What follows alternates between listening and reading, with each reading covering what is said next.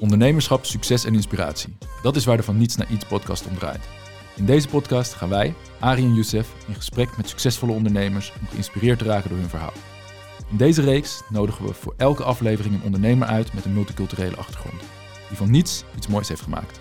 We luisteren naar verhalen en gaan op zoek naar gebeurtenissen en details die zorgen voor succes. Wil je op de hoogte blijven van nieuwe afleveringen? Abonneer je dan nu in Spotify en volg ons op YouTube. Yes, nou, welkom, welkom lieve luisteraars. Vandaag gaan we in gesprek met Farouk El Kodadi, de founder van het Semco Style Instituut. Um, Farouk groeit op in Utrecht, start zijn carrière met een studie Business Administration in, aan de Rotterdam School of Management. Daarna werkt hij als trainee bij KPMG. Vooral uh, na een tijd maakt hij de overstap naar de Baak, het opleidingsinstituut voor leiderschap en ondernemerschap. Um, dat zich onderscheidt door een focus op de mens. En die menselijke kant die uh, blijkt interessant, want in juli 2016 gaat het roer om bij Farouk en start hij samen met partners het Semco Stijl Instituut. Wat dat instituut allemaal doet, dat gaan we horen. Um, inmiddels is het een uh, serieus bedrijf met een begrip in de wereld van de zelfsturing. Van India tot de US en van Zuid-Afrika tot in Japan uh, zijn ze bekend en actief. Um, hoe ze dat voor elkaar hebben gekregen, dat gaan we het komende uur horen. Yes, yes, yes. Arie, bedankt voor de mooie introductie. Onze luisteraars die, uh, hebben mooi, uh, ja, een mooi voorproefje gekregen van wat er allemaal uh, aan vuurwerk voorbij gaat komen in het komende uur. Dankjewel nogmaals. We zitten in, wederom in de podcastfabriek in Haarlem. En we hebben hier een gast in de studio zitten. En hebben we het natuurlijk over Farouk, de man himself van Semco Style Institute. Welkom Farouk. Dankjewel. Dankjewel dat je tijd vrij hebt kunnen maken ja, voor nou, deze opname. Jullie bedankt voor deze uitnodiging. Ja, natuurlijk. Graag gedaan. Hoe gaat het met je, Farouk? Ja, ik vertelde net al, ik, uh, bijzonder goed. Mm -hmm. uh, wel af en toe een beetje vermoeid. Dus het is echt het typische laatste kwartaal van het jaar. Dus de vermoeidheid uh, treedt ja. toe. En nou ja, dat is meestal zo tegen november aan en december helemaal.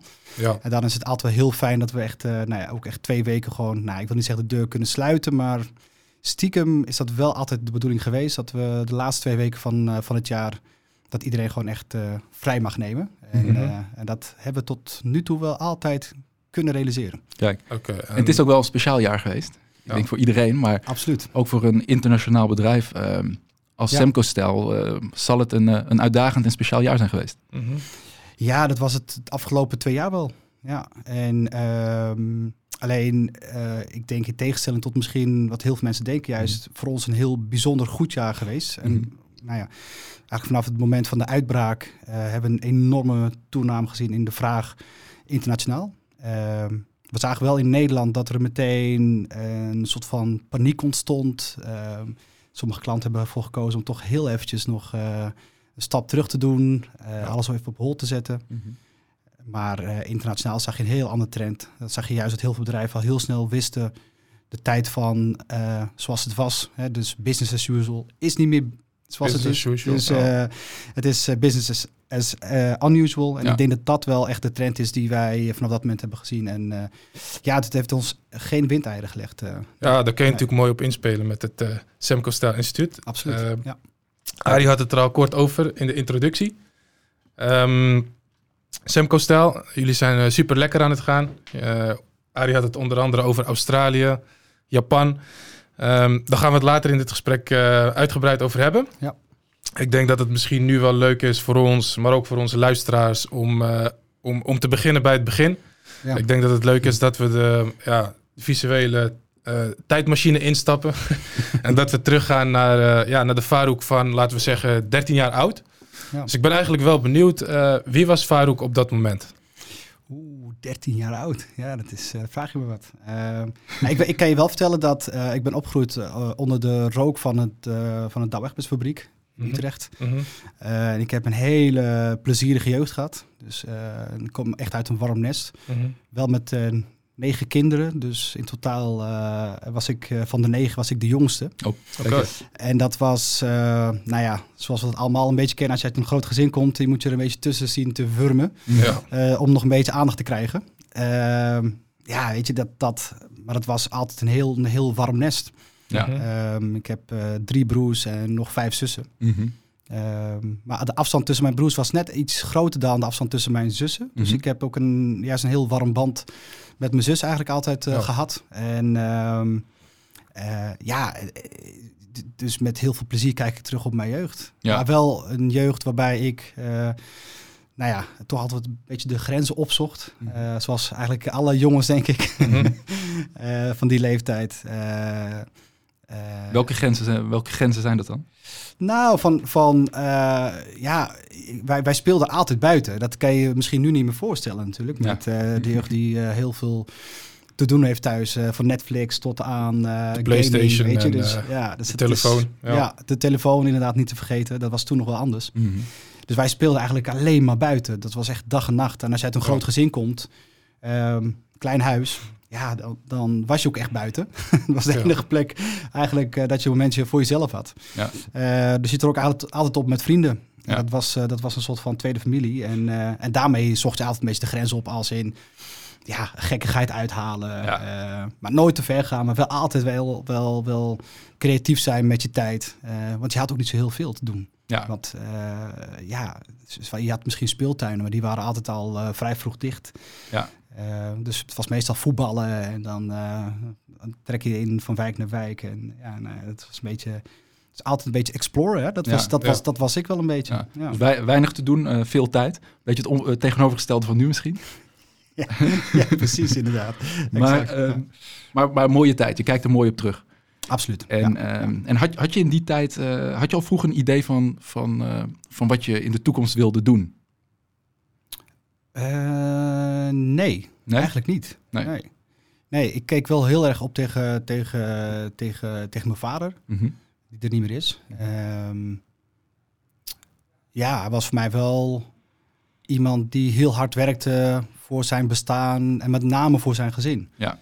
Eh, dus ik denk dat ik dat wel heb meegenomen. Dat had je al Stiekem. ook, zag je dat al? Ja, Ja. ja. Ja, want wat ik nu doe, doe ik, doe ik echt wel ook voor mijn gezin. Mhm. En heel hard werken, maar wel de balans zoeken tussen eh, voldoende aandacht besteden aan je gezin. Mhm. Eh, maar ook gewoon aan, aan je toekomst. Ja. Ehm, maar wel voortdurend balanceren tussen die twee. En dat, dat, is, dat kan soms heel vermoeiend zijn. Mhm. Want je wil het perfect doen. Mhm. Eh, en ja, dat, dat gaat niet altijd. Ja. Vooral als je heel veel reist, zoals ik nu doe. Ja, dan is het gewoon soms, eh, ja, soms schiet het er gewoon bij in. Ja. Ja. Dus nee, voor mij was, ik wist wel, mijn vader was echt een, eh, was, echt- was echt een ondernemer. Dus Ja. hij heeft heel lang in de fabrieken gewerkt, zoals eigenlijk de meesten hebben gedaan van, eh, van de eerste generatie eh, Marokkaanse migranten. Mhm. Maar al heel snel realiseerde hij zich, ja, ik, ik merk dat er bijvoorbeeld bepaalde producten niet beschikbaar zijn voor de Marokkaanse gemeenschap. Eh, denk aan kikkererwten bijvoorbeeld. Weet je, Mhm. dat echt meest basale dingen eigenlijk die, Ja. die je nu overal kan verkrijgen. Maar Ja. dat was toen niet zo. En daar ging hij gewoon lekker in, eh, in handelen, weet je. Dus hij, Ja. dat was gewoon, eh, ja, dat was gewoon zijn, eh side Heeft hij toen een winkel geopend? Of hoe is Hij hij, heeft nooit een winkel geopend. Ehm, maar hij deed dat ja, vanuit huis eigenlijk. Weet je? Dus Ja. in die tijd was het ook niet heel gebruikelijk om een winkel te openen. Mhm.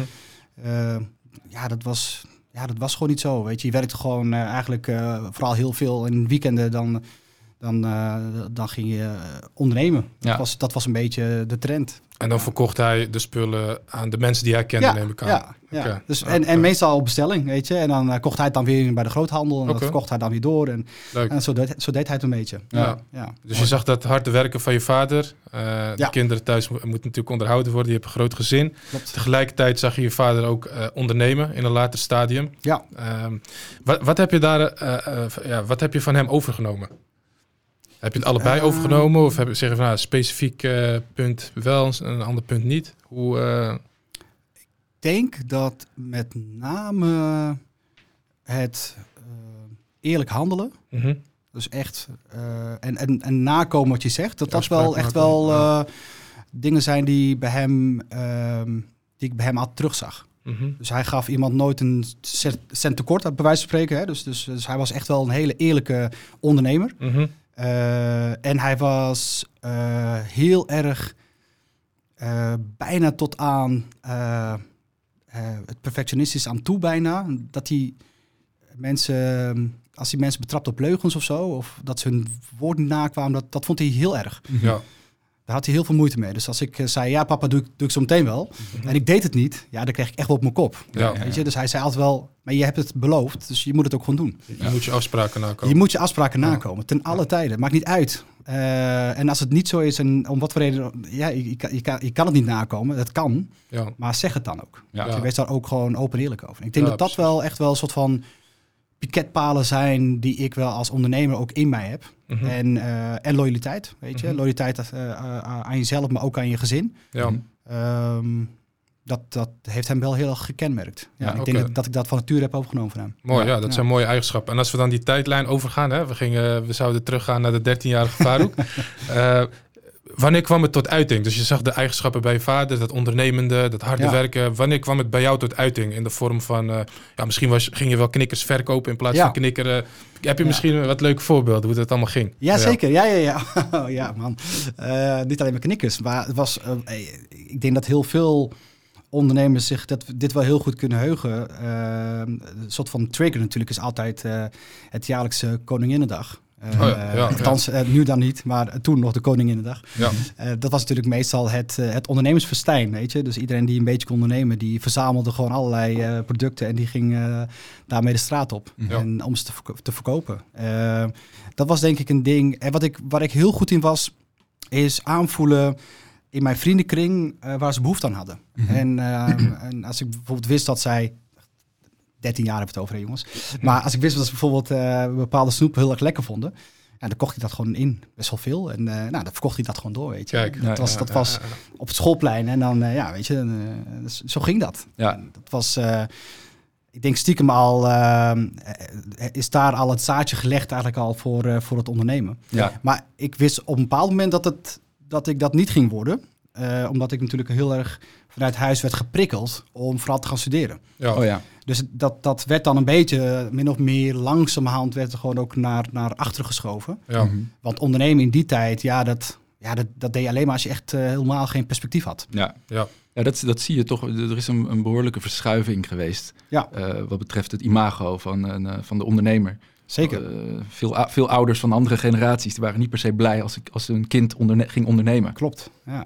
Ja. Ga, maar lekker, ga maar lekker studeren, het liefst Ja. zoveel mogelijk en zo Ja. hoog mogelijk. Ja. Ja. Ja, en dat, dat, dat was ook logisch, want ik denk, eh, mijn zussen die hadden dan het vers geschopt qua studie, die kwamen uit op HBO. Mhm. Ehm, maar er was nog niemand met universiteit. En ik vond het stiekem ook wel echt, echt wel, ook wel heel erg leuk om eh, te laten zien van jong. Kijk, die, hè, die, jongste, Ja. eh, die kan het wel. Ja. Ehm, maar of dat nou echt een ambitie was voor mijzelf, dat weet ik niet. Ik denk Mhm. dat het ook wel een opgelegde ambitie was. Mhm. Eh, Ja. Niet omdat mijn vader of mijn moeder trouwens eh, zich heel erg druk maakte om eh, mijn, mijn, mijn studieniveau. Ja. Maar meer om mijzelf, om mijzelf te kunnen bewijzen gewoon. En, Ja. en te, kunnen, te kunnen laten zien van, joh, ik kan het. Ja, Ja, precies. Dat was het vooral. Daar Dus, komt dat stukje competitie al naar boven. Precies, Dat je natuurlijk ook ja. nodig hebt eh, als ondernemer. Ja, Ja. ja, ja, ja, Je kiest uiteindelijk voor, eh, voor bedrijfskunde of technische bedrijfskunde. Wat, wat was daar de, het idee achter? Was het toch omdat je dan toch een, be- een beetje het, het, het bedrijfsleven, het ondernemerschap kon, eh, ja, via een studie kon leren kennen? Of wat was, het, wat was je ambitie daar? Het technisch bedrijfskunde was een heel bewuste keuze. Mhm. Met name ehm, wat ik heel goed vond aan wat ik op dat moment kon, was ehm, analytisch denken. Mhm. En ik kon heel goed, eh laten we zeggen, de, de getallen eh, ontcijferen en naar, naar taal terugbrengen. Mhm. Ja.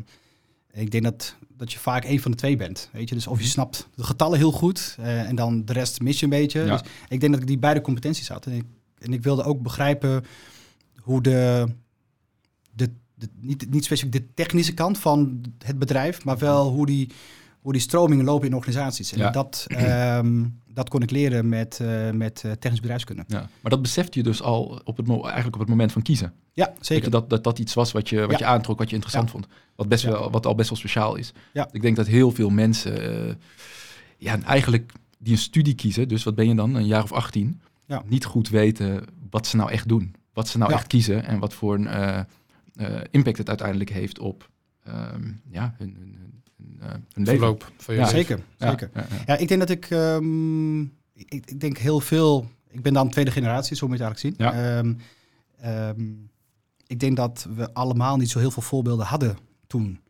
Ehm, dus de steun vanuit huis was natuurlijk beperkt. Mhm. Niet, niet vanuit onwil, Mhm. Maar ik denk meer vanuit een soort van, nou ja, ja, onkunde gewoon, weet je. Niet, niet, niet die kennis in huis hebben om iemand te kunnen begeleiden, Mhm. weet je, in dat proces. Ja. En eh, dus je werd langzamerhand ook wel gedwongen om daar zelf gewoon wel over na te denken. Want ik vind wel oprecht dat iedereen die die kans heeft gehad, en dat hebben we allemaal, Mhm.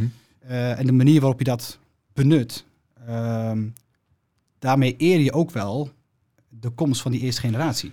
Ja. Dus ik, ik vond het bijna als een verplichting naar mijn, naar mijn vader en moeder toe, Ja. om dat maximaal te kunnen benutten. Ja. Dus, dus, dus mezelf verdiepen in wat ga ik nou hierna doen, ja, dat vond ik eigenlijk heel logisch. Ja, nou, dus dat bewustzijn dat was er al op, eh, Ja. op redelijk jonge leeftijd. Ja, ja. ja, ja. Nou, en die, dat studeren, dat ging je, ging je redelijk goed af? Ja. Ja. Ja. En, ehm, ja, en toen, en toen ja, dan moet je op een gegeven moment voor een baan kiezen. Een carrière kiezen. Hoe ging, eh, hoe ging dat voor jou? eigenlijk hetzelfde. Ja? Ging ook vrij makkelijk. Ja. Ja, Ehm, ja ik heb eigenlijk heel eh, bewust gekozen voor KPMG, van de Big Four destijds ook nog. Dat was ook je eerste baan ook. na Dat was ook mijn, ja, meteen mijn eerste baan. eerste inderdaad. fulltime baan. Ja, de eerste echt, eh, ja, de volwassen, volwassen baan. Hè? Ja, dus, eh, ja, Ja. ja. de grote mensenbaan. Ja. Dat was, dat was KPMG. Ehm, Mhm. Ik vond KPMG had ehm, een beetje de Nederlandse cultuur ook in zich. Was ook van de Big Four de enige die ook eh, eh, door een van de Nederlanders ook werd opgericht. Hè? Mhm. Dus, eh, En het hoofdkantoor zit in Nederland. het hoofdkantoor zit ook inderdaad in Nederland, eh, in Amstelveen. Ja. Ehm, dus ik, ik, ik had toen al wel het gevoel van ja, de, de menselijke maat is voor mij heel belangrijk. Mhm. Ehm, dus ja, dus toen ik gevraagd werd om te blijven bij KPMG, heb ik dat ook heel veel plezier gedaan, die keus. Mhm. Alleen ik ging, ik verliet wel eh, de universiteit met het idee, ik ga accountant worden. Mhm. Namelijk, ik wil een beroep kunnen uitoefenen. Weet je, net als dat je een advocaat bent, ben je, ben je accountant of je Ja. bent arts. Weet je, dus dat, dat voelde echt als Een soort van monoberoep. Van, Precies. eh, of een advocaat of een Ja. Accountant. beschermd, ja, een ja. beschermd beroep ook. Wat je Inderdaad. echt bent. beschermd Ja, ik dacht is- echt van, oké, dit, dit is wel iets waar ik gewoon op verder kan bouwen. En, en ik zie het als een heel mooi eh, fundament eigenlijk om zo meteen mijn eigen accountskantoor op te richten. Mhm. Dus, dat, dus die visie had ik al op dat moment. Ja. Alleen wat ik al heel snel merkte was dat ehm, eh, het, de functie werd zo uitgekleed door alle en hè, dus Enron is daar een van, al die schandalen, dat het langzamerhand alleen maar terugkijken was. Nou, dat merkte je, dat merkte je toen. Ja, Ja. ja, ik zat net een beetje in de overgang. Hè, dus dat, dat langzamerhand werden, werden de, noem maar de Chinese muur tussen accounting en, en, en advisory, hè, dus Mhm. de cons- consulting tak, werd langzamerhand ook gewoon eh, eh, doorgebroken. Dus het mocht weer allebei. Ehm, en ik merkte wel dat de mate waarop de functie van account werd, werd uitgekleed, dat ik dacht van ja, maar wil ik dit wel, weet je, voor de rest van mijn leven? Ja. Ehm, terugkijken, niet mogen adviseren, niet mogen meedenken met de klant. Dat bleek juist een van mijn eh sterkste kanten te zijn. ja. En ehm, Wat het, eh, het adviseren. Ja. Ja, ja, echt de klant meenemen naar de toekomst. ja precies. Echt het ondernemende in een, in een, in Ja. een baan, in, in de rol die je dan Ja. eh, vervult. Ja. Het ondernemende stuk als het ware. Ja. Ik weet nog heel goed rol. dat ik, dat ik als junior, dan, dan, dan hè, dus trainee mocht je dan, eh, althans mocht niet, die moest, eh, meegaan natuurlijk met, eh, met, eh, met eh, klantprojecten. Mhm. En als je daar bij een klant was, dan zag ik heel vaak dat de supervisor, die ontzettend goed was met cijfers, dat hij eh, meteen de dossiers indook. Mhm. Ehm, maar niemand was echt bezig met de klant zelf. Ja. Dat, viel mij, dat viel mij op. Mhm. En ik had juist een heel, een heel natuurlijk eh, vermogen, denk ik, om met de klant gewoon eh, in gesprek te raken. Dat Ja. werkt ook beter. eh, en het werkt ook veel beter Ja, inderdaad. natuurlijk. Dus op een gegeven moment werd ik altijd door de supervisor werd ik altijd naar eh, de klant gestuurd van, eh, goh, misschien kun jij het voor elkaar krijgen. Ja. Ja. Even lunchen met, met die klant. Ja, ja, dat, dat, dat, dat verliep gewoon heel, heel natuurlijk en heel makkelijk. En toen had ik voor mezelf ook al heel snel de, de keuze gemaakt van, goh, dit, dit ga ik niet doen voor de rest van mijn leven. Mhm. Dus ik ga eh, de interne overstap maken. En toen werd dus de, de consulting tak werd toen helemaal opnieuw opgebouwd. Oké. En zo ben ik eigenlijk terechtgekomen bij, eh, bij de consulting tak van, eh, van KPMG. Ja. Oké. En daar heb ik echt het vak van, eh, ja, van, eh, van, eh, van consulting. Ja, want als consultant ben je op zich ook wel echt eh, heel erg ondernemend bezig. Hè? Zeker. Je kijkt naar bepaalde vraagstukken van verschillende bedrijven. En elk Ja. bedrijf heeft weer een ander soort advies nodig. ja, ja, Dus je bent eigenlijk heel veel verschillende eh, creatieve dingen aan het doen. zeker. Absoluut. Want hoe, eh, hoe lang heb je dat gedaan? Binnen die nieuwe rol als consultant? Oh, ik denk een jaar of vier, zo. Zo'n beetje, denk ik. Vier en een half. En, en wat heeft je bewogen naar, de, naar een volgende stap vanaf daar? Wat was er niet meer leuk genoeg aan consulting? Nou, ja, ik zat op het snijvlak van finance en operations. Mhm. En ja, op een gegeven moment heb je het allemaal wel een keer gezien. Ja, Het werk is op een gegeven moment ook repeterend bijna.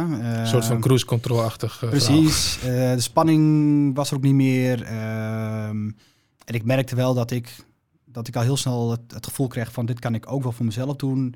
En wat ik, wat ik heel erg moeite mee had, denk ik, was de, de manier waarop die, die verdienmodellen in elkaar zaten. En Het was, dat was De, de verdienmodellen van die van, van die, van die grote consultingbedrijven. Ja. Het Mhm. was ehm, enorme fees vragen en, en vaak zaten er gewoon junioren op. Ehm, ik vraag me altijd af of dat nou is wat de klant echt nodig heeft. Mhm. Ehm, en ik vind dat een klant heel veel zelf kan doen, mits eh, ze goed begeleid worden. Ja. Ehm, en ik vind niet dat je altijd maar op, eh, op de uren moet zitten Ja. ehm, om de klant helemaal uit te kleden. En Ja, dat Ik was vond denk het ik, ethisch niet helemaal verantwoord. Soms niet, nee. Nee, nee. nee ik vond dat... eh, nou, ik denk vaak niet, dan vaak wel. Ja. Ja, ja. En dan ga je denken van ja, weet je, wat past nou wel bij mij? Ehm, eh, ja, ik kan het beter en ik kan het, weet je, misschien moet ik het ook gewoon maar zelf doen. Weet je, Ja. ik bedoel, ik kan wel kritiek hebben op een ander. Ja. Maar dat, dat dacht Eh, je, dat maar dacht wat je is het alternatief? Ja. Ja. Ja. ja. Want hoe, hoe oud ben je op, de, op dat moment ongeveer? Ik, eh poeh. Ja, dat vraag je me wat. Ik, ja.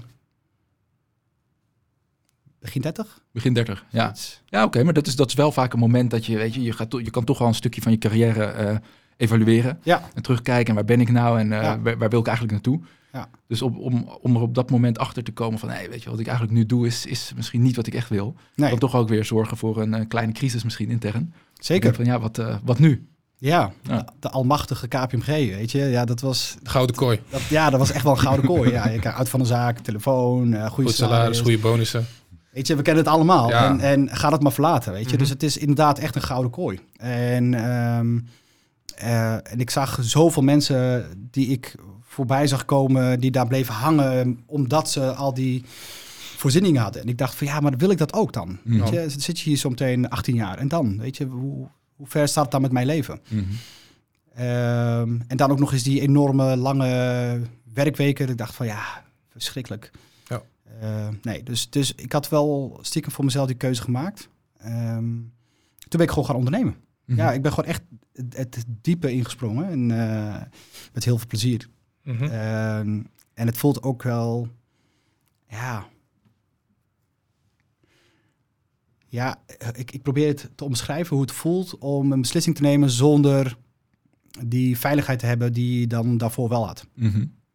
En, ehm, en ik En, denk, die, en die veiligheid, want je noemt, je noemt nu veiligheid. ja, En wat, wat bedoelen we eigenlijk als we veiligheid zeggen?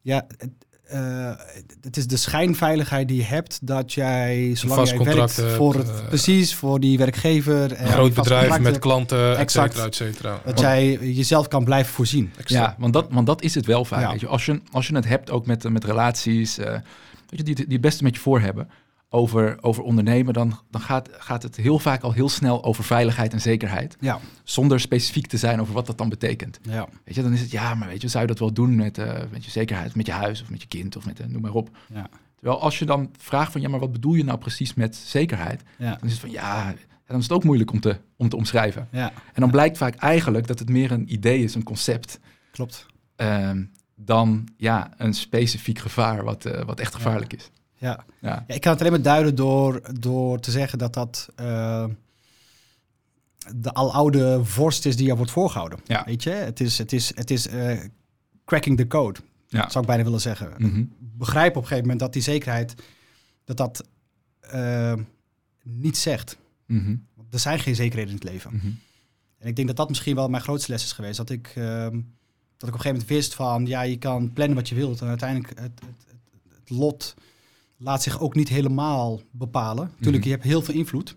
Eh, maar uiteindelijk moet je gewoon dan toch die stap, ja, het klinkt zo afgezaagd, maar Mhm. volg dan wel je gevoel. Ja. En, eh, en vaak zit je gevoel er niet echt heel ver naast. Hoor. Mhm. En ik heb dat gedaan. En dat was dus zonder dus die veiligheid, ehm, quote, quote. Eh, maar dat is wel eh, belangrijk om dat concept los te laten. Ja. Wil je iets doen wat buiten je comfortzone ligt? Ja. Dan gebeuren de mooiste dingen. Dan gebeuren, ja, vind ik, vind ik wel. Ja. Maar Ja. in, en, en praktisch gezien, dit betekent dat je naar, je, naar de HR-afdeling of uh, ja, je manager bij KPMG ging en zei van, hé, hey, uh, ik kap ermee? Of uh, hoe, hoe zag dat eruit? Uh, nou ja, uh, nou, het begon eigenlijk al met. Um, je kent het wel, hè? Als je op een gegeven moment in een, in een giftige relatie zit. Nou, misschien ken je het niet trouwens, maar, uh, maar iedereen die het wel kent. Ja, als je, als je in, in, een, in een relatie zit wat niet helemaal lekker loopt, mm -hmm. die gaat je aan de kleinste dingen irriteren. Mm -hmm. en dat, dat, dat is ook met een werkrelatie die je met iemand hebt. Ja. Dus op een gegeven moment ga je storen aan, aan, aan, dat, aan, de, aan de werkethos. Zeker als je je achterhoofd al het besluit hebt genomen dat je het eigenlijk Zeker. niet ziet zitten. Absoluut, absoluut. Ja. En, en als je het misschien stiekem hebt genomen, nog niet expliciet. Ja. En, um, en je hebt dan de neiging om dat wel uh, te uiten. Ja. Uh, wat ik dus wel had.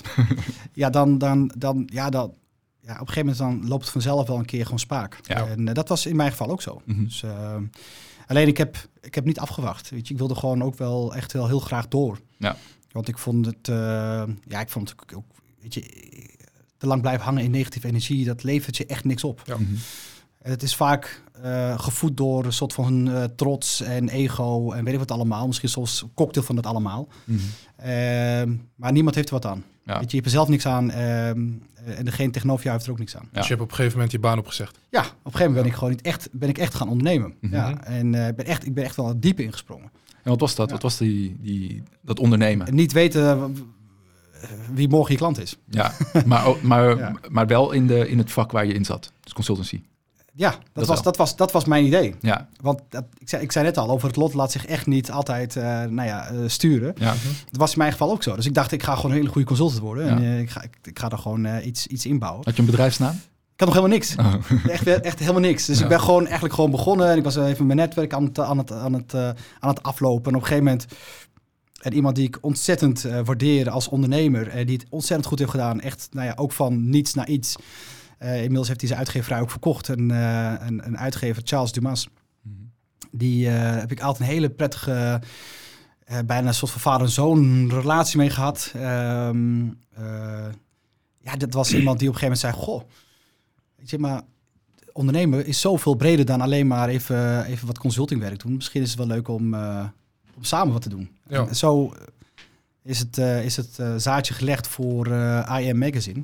Kijk. Eh, ja, een fantastisch magazine eigenlijk eh, bedoeld eh, voor iedereen eh, met een culturele achtergrond eh, die zijn verhaal wil delen. En ehm, ja, en dat op een manier die juist eh, niet zozeer de verschillen duidt, maar juist eh, de overeenkomsten en op een hele luchtige manier kan vertellen. Nou, dat is, zo zijn we begonnen. Kijk. Ja. En het verdienmodel achter het magazine was, neem ik even aan, advertenties. Advertenties, ja. En hoe, hoe heb je je eerste klant binnengehaald?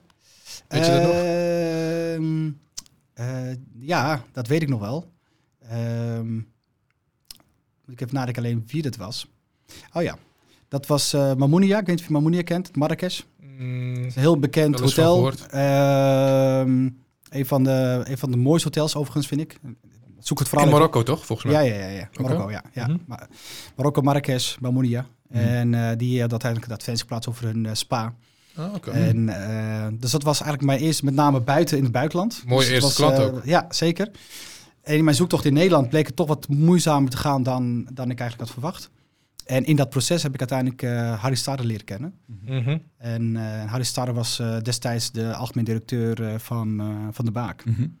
En, eh, en ja, eigenlijk meteen al een hele prettige klik met hem gehad. En Ja. we hebben over, over heel veel dingen kunnen hebben. Met, met name ook hoe je ondernemerschap ook een plek kan geven in bestaande bedrijven. Mhm. En zo is eigenlijk het balletje ge- gaan rollen richting, richting de baak. Ja. Eh, nooit verwacht, maar, eh, maar het is wel zo gelopen. Toen heb ik gezegd, ja, ik wil heel graag bij de baak komen, maar wel op één voorwaarde. Dat ik wel echt die vrijheid heb om Ja. ook echt te mogen ondernemen dan. Want als Ja. je het belooft, dan moet je het ook... eh, nou, dat, eh, dat was helemaal geen probleem. Dat, eh, hij zegt, dat, dat gaan we regelen. Mhm. En hij heeft niet gelogen. Dus Ja. hij heeft... Wat- Wat ben je toen gaan doen binnen de baak? Eh, nou, ik had ehm, van een gepensioneerde collega had ik op een gegeven moment wat, wat programma's overgenomen. Met mensen kent de baak vooral vanuit leiderschap. ehm, En dan persoonlijke ontwikkeling. Hè, dus echt meer de zachte kant Mhm. Eh, van, eh, van trainingen. En wat hij had was, dat noem ik dan de harde kant. Eh, dus het zijn echt met name bedrijfsvoeringsprogramma's. dus denk aan HR, dat soort Ja, type ja. heel finance. Serieuze. Ja, de, de, eh, de finance voor non-financials bijvoorbeeld was er een van. Sales voor de niet-verkoper. Ja, ja, Dat soort ja, dingen. die kwam er later bij. Ja. Dat heb ik overgenomen. Daar heb ik een eigen unit van gemaakt. Dat heette dan op een gegeven moment de Baak Business Academy. Dat heb ik met eh, zoveel eh, trots en zoveel eh, ja, energie opgebouwd vanuit de Baak. Tot op een gegeven moment een omzet van, van 4 miljoen. Kijk. Eh, maar dat was, echt, dat was echt van niets naar iets. En hoeveel omzet genereerde die, eh, die afdeling voordat jij eraan begon? Nou, nog geen twee ton. Ja, dus dat was echt Ja, super kleinschalig. dat was echt aanzienlijk. Ja. en het was, nou ja, kijk, kijk eh, de omzet is, is misschien meer het resultaat van, van, van je werk. Mhm. Maar het, het, het hele proces daar naartoe, dat was voor mij echt wel een feestje gewoon. En Ja. dat je gewoon echt wel de ruimte krijgt om, eh, om echt gewoon te doen waar je in gelooft. Ja. En dat dat dan uiteindelijk ook nog eens een keertje tot een bepaald resultaat leidt. Ja. En dat, is, dat was voor mij wel echt een, eh, ja, echt wel een feestje dat het ook gelukt was. Mhm. Ja, ja, ja. Wat, was, wat was de belangrijkste toevoeging, denk je, wat, wat jij daarin hebt kunnen doen? Wat is hetgene wat jij in je had, wat je hebt kunnen toevoegen aan, eh, aan dat proces? Ehm, ja, wat het zo heeft doen groeien. Ja. ja, ik denk dat toch mijn, mijn creativiteit Mhm. eh, in combinatie met doorzettingsvermogen. Oké, Ja, ik ben echt wel, ik ben echt een. eh, ik denk dat het een van mijn eh, belangrijkste karaktereigenschappen is gewoon echt doorzetter. ja. Ja, ik ben echt een doorzetter. Ja, dus ja, ik ben heel gedisciplineerd. Kan echt, bij wijze van spreken, tot drie uur s'nachts kan ik gewoon eh, doorwerken. Daar heb ik echt helemaal geen moeite mee. Zolang ik maar weet waar het naartoe leidt. Ja. Eh, en dat het ook echt eh, iets, iets toevoegt. Nou, ik kan je zeggen, ik heb dat aan de levende lijve eh, ondervonden. ja, Want we kennen elkaar natuurlijk van, eh, van de Ja. baak. Ja, Eh, waar ik stage liep in die tijd. ja. En ehm, ja, ik herinner me wel dat, er dat er wel eens om, om twee uur s'nachts nachts ergens in een hotel nog aan, eh, aan een strategie gewerkt ja, werd. Ja, Ja, ja, ja. ja. De, echte, de echte eigenschappen van iemand die een start-up aan het bouwen is. Hè? ja. Ja, nou ja, je, je, uren, zal- je maar ook gewoon omdat, het, omdat, omdat je het leuk vindt, voelt het ook niet als werken. Nee. Dus het- je gaat met alle liefde door. Zeker Klopt. als je inderdaad weet ja. wat het einddoel is. Ja. ja. En ehm, nou even fast forward. Want ik, ik herinner me dat op, op een gegeven moment was, eh, was, werd, werd Ricardo Semler, die naam die werd vaak genoemd. Ja. En eh, dat was natuurlijk, eh, ook als je kijkt naar het speelveld waar de baak zich beweegt, een, eh, een, eh, een, een onderwerp, zelfsturing, eh, de manier waarop hij zijn, zijn bedrijven leiden, leidt, eh, was interessant. En op een gegeven moment was er het idee om hem, eh, om hem ook naar Nederland te halen. Hij, hij is ook in Nederland geweest, dat herinner ik me. Ja. Ik ben wel heel benieuwd naar hoe, hoe, is, hoe heeft dat zich ontwikkeld tot Semco-stijl? Ja. Ja, een vraag die ik heel veel krijg. Ja. Ehm, ik moet er wel- wel even een stap voor terug gaan. want Ja, ik toen- wou net zeggen, want we gaan inderdaad wel heel fast Toen, toen, Ja, eh, ja, toen, Harry, eh, toen Harry Stade helaas eh, de baak verliet. ehm, toen was ik heel erg zoekende ook. Van ja, Mhm. en Harry is er niet meer. Voor mij was Harry echt wel de de mentor. boegbeeld, boegbeeld Ja. van... eh, ja, los van de mentor, maar ook gewoon boegbeeld van, eh, Van de baak. Van de baak gewoon. Mhm. hij, was, hij was voor mij de baak. Ja. De baak was Harry en Harry was de baak. Dat Ja. was, eh, zo was het voor mij. Het voelde niet meer hetzelfde. Het voelde voor mij niet meer hetzelfde, inderdaad. Mhm. Ja, ja. En, ehm, maar desondanks kwam, eh, kwam er iemand eh, bij met wie ik ontzettend goed kon vinden. Mhm. En ik denk op het vlak van ondernemerschap ook echt ontzettend veel heb geleerd. En dat is, nou, dat is Arco van Brakel geweest. Mhm. Ehm, dus ik kon me eigenlijk geen nou ja, betere collega wensen als opvolger van, eh, van Harry Starre. Ja. Mooi. En het was bijna, het moest bijna zo zijn. Mhm. Ehm, Het lot. het lot weer, ja. ja, ja, ja. Ik, ik geloof daar wel heel erg in. Ja. Ik geloof wel dat, dat bepaalde, ja, bepaalde journeys in het leven al een beetje zijn uitgestippeld. En dat jij de lijn mag trekken, weet je. Mhm. Dus dat, Mhm. dat, eh, dat is wel mijn diepste overtuiging. Ja. Ehm, en ja, met Harry, of sorry, met, eh, met Arco voelde ik een, eh, een enorme eh, verstandshouding. Met name als het gaat om, goh, de baak, weet je. Maar wat is nou de toekomst van de baak? En we zien dat we links en rechts worden ingehaald door andere instituten. Die het soms gewoon veel beter doen. Mhm. Ehm, dus welke trends en ontwikkelingen zijn er gewoon überhaupt wereldwijd? Nou, Arco had al het boek gelezen van, van Ricardo Semler. Dus ja, ja, het is echt iemand die echt wel, weet je, die eh, heeft heel veel indruk bij mij achtergelaten. Mhm. En eh, had toen ook net tegenlicht dat hij, eh, dat eh, de uitzending van tegenlicht was net, eh, net geweest ook. Ja. Mhm. Dus al met al, alles kwam een beetje bij elkaar. Dat, is alle puzzelstukjes vielen in elkaar. En... Mag ik je even onderbreken? Jazeker. Voor de luisteraars die niet weten wie Ricardo Semler is, uh, misschien, misschien leuk om heel kort uh, ja. iets te vertellen over Ricardo Semler. Ja, hij, Semco. Hij, Ricardo Semler is um, voor mij weer het boegbeeld van uh, zelfsturing, zelforganisatie. Mm -hmm. Hij heeft het ooit gedaan met zijn bedrijf Semco. Het bedrijf wat hij heeft overgenomen in de jaren 80 van zijn vader. Dat is echt een miljardenbedrijf volgens mij. Die doen echt gigantisch ja. veel business in Brazilië. En ja, en wereldwijd. Hè? Echt een heel ja, groot bedrijf. Ja, ja, wereldwijd. Ja, En um, ja, zoek het vooral op Semco. Ja, dat is echt wel... Ja, Dat, dat, mensen vragen ook meestal, wat is, waar staat Semco dan voor? Nou, dat zijn de eerste drie letters van, van zijn achternaam. Semler. Mm -hmm. En Co is natuurlijk company. Dus, en zo is eigenlijk... ehm, zo, zo is zijn eigen reis ontstaan. Hij wilde nooit echt het bedrijf overnemen van zijn vader. Hij moest op een gegeven moment wel. Uh, liet het niet heel goed achter, althans financieel. Wie die, de, de vader? Ja. ja. Ja, dus eigenlijk bijna op, uh, op, op rand van, van faillissement. Ja. En, en eigenlijk wat Ricardo heeft gedaan is wat ik dan noemde democratisering van organisaties. Mhm. Mm -hmm. Hij is gewoon op de mensen afgestapt en heeft gewoon gezegd van goh, nou, we hebben twee keuzes we gaan door met wat we nu aan het doen zijn en dan is het binnenkort afgelopen. Of we gaan het anders doen. -hmm. En wat is daarvoor nodig? Dus hij heeft eigenlijk de vraag gewoon teruggesteld. En, uh, en, en zo is het concept van, uh, van, uh, van zelfsturing of zelforganisatie eigenlijk ontstaan. Door vanuit de mensen zelf eigenlijk het bedrijf om te turnen naar veelbelovend, succesvol. Een stukje verantwoordelijkheid ook natuurlijk. Absoluut. Voor je ja, eigen ja, ja, Want ik, ik, volgens mij uh, zag ik laatst een voorbeeld voorbij komen. Dat hij uh, aan zijn medewerkers uh, vraagt wat ze willen verdienen. Dan laat hij weten wat de Ja. winstmarges zijn, Ja. wat de omzet is en wat er mogelijk is. Wat Ja. tenminste, wat de marges zijn. En aan de hand Ja. daarvan kunnen de medewerkers dan zelf bepalen wat ze Klopt. verdienen. Ja. Kunnen ze dan Onder toelichten. andere. Ja, ja, Onder andere. Dat is natuurlijk Ja. een van de Ja. honderden punten uit dat Ja. hele verhaal. ja, Ja, ja, fantastisch. Het gaat, gaat grotendeels om dat, dat uw eh, medewerker gewoon als een volwaardig eh, Partner wordt gezien. partner Juist. wordt gezien. En dat je daar een gesprek mee kan hebben. En dat je niet alles Juist. hoeft te dicteren. En veel invloed ook gewoon heeft op Ja. eh, nou, Het proces. Ja. het proces.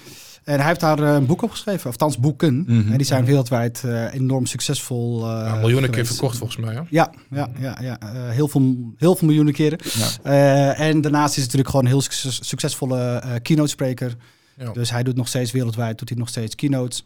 Eh, de omzet van al die keynotes die gaat eh, naar eh Lumiar. En Lumiar is eigenlijk zijn, hij noemt het altijd zijn legacy, wat hij achterlaat. Met een nieuwe school volgens mij. Hè? Ja, Oh ja. klopt ja. Dus, Ander soort Hij onderwijssysteem. gelooft in een ander onderwijssysteem. Ja. Hij vindt dat, eh, dat het onderwijssysteem zoals we dat kennen, dat dat failliet is. ja. Ja. En, en dit is veel meer gericht op wat de kinderen nodig hebben.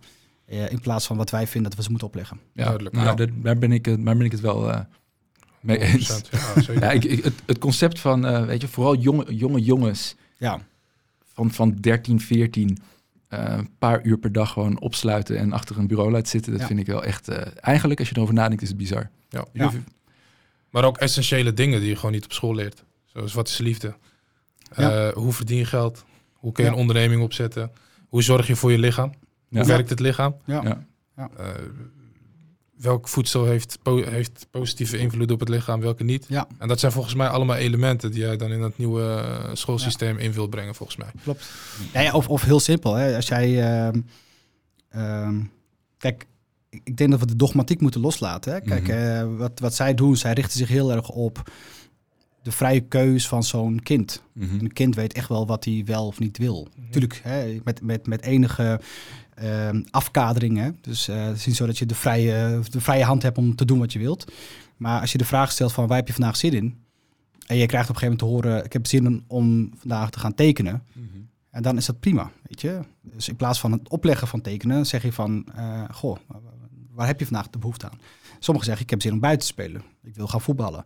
Dus het, het, het, uitvergroten eigenlijk van de talenten van al die kinderen, dat is eigenlijk een wezenlijk onderdeel eigenlijk van, eh, van, eh, van het, eh, van Ja, het onderwijs, ja, ja. Van, Ja. eh, van Lumière. Ja. Dus je gaat heel erg richting, eh, richting maatwerk, Mhm. ehm, zonder dat het ook de tijd kost van maatwerk. Eh, maar dat, daar hebben ze dus een eigen nou ja, eh, soort van ecosysteem voor bedacht. Noemen ze dan de mozaïek. Ja. Zoals het ook al zegt, mozaïek. Het is eigenlijk gewoon ehm, ehm, puzzelen, met name rondom ehm, wat een kind nodig heeft. En, eh, en dat pas je in elkaar. Ja. Zolang ze maar wel ook het curriculum afronden zoals dat dan ook nog steeds nog hè, wordt opgelegd ook door de overheden. Ja, oké. Daar ontkom je niet aan. Ja. ja, maar je kan inderdaad zeggen van... eh, ja, wat gebeurt er als we iets minder regels en iets minder wetten en iets minder eh, Ja. dwingen eigenlijk? Ja. Je, Ja. Betekent dat meteen dat alles in cha- chaos wordt? Dat, dat misschien wel niet. Ja, Ja, ja. ja. Ja, ja, Nou, interessant.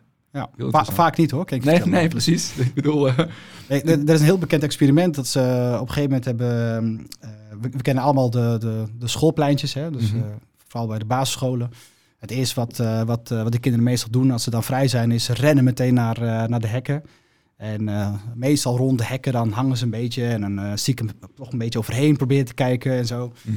Eh, en dat is een beetje toch wel eh, het aard van het beestje. De kinderen vinden het leuk, even de grenzen opzoeken. Mhm. Ja. Vervolgens hebben ze, hebben ze de hekken verwijderd. En toen hebben ze die kinderen weer losgelaten. Ja.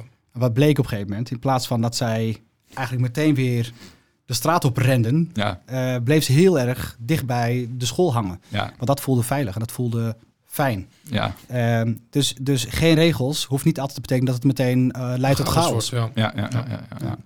Ja, dat is, eh, dat, dat is het inderdaad. Je bent, je, je, je bent aan het kijken naar, naar de grenzen. Ja. Maar als die grenzen er niet zijn, ja, dan kan je weer op nieuwe dingen focussen. Ja. Zo is er volgens mij ook een bekend experiment met eh, ehm, dat mensen, mensen iets, iets vies te eten krijgen. Ja.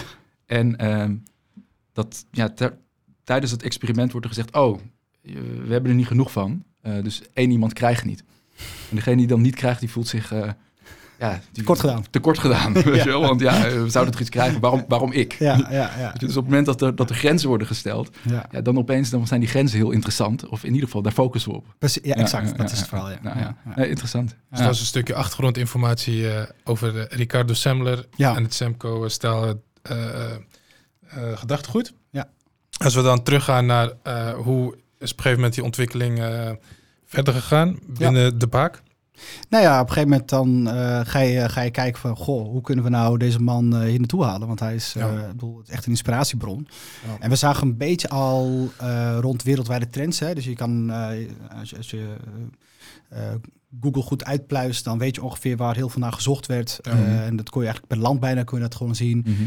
En we zagen rondom leiderschap het, het heel erg die kant op gaan. Mhm. Dus we dachten, ja, dit is wel misschien een kans...